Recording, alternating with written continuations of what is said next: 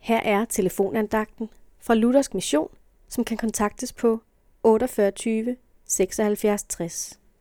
Andagsholderen i dag er Solvej Rasmussen. Vi befinder os i årets mørkeste tid, men ved en tryk på kontakten får vi straks lys. Det er let for os at lyse op i dette fysiske mørke. Der findes et andet mørke, som vi ikke selv magter at lyse op, det åndelige mørke, som hvert menneske, der ikke kender Gud, befinder sig i. Dette åndelige mørke er kendetegnet ved, at vi har helt forkerte forestillinger om Gud og om os selv.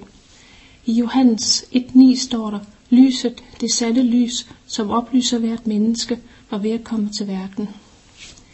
Himlens lys kom i dig til jord, skinner til ny oplysning stor. Godt kan vi nu ved nattetid kende som børn, hvor fader blevet, synger vi. Dette himlens lys, det sande lys af Jesus. Han kom for at lyse op i vort åndelige mørke, vise vej, give ny viden, kendskab om Gud. Gud åbenbarede sig gennem Jesus. Han ønskede, at vi skulle vide, at han ville tilgive os vores synd, frelse os og være vores far.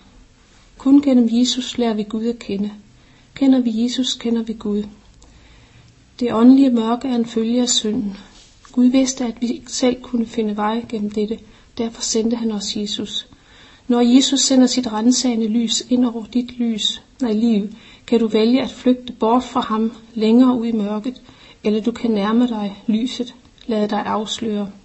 Jesu tilgivelse fjerner din synd, og du vil erfare, at Gud er så langt anderledes, end du troede, mens du endnu var i mørket.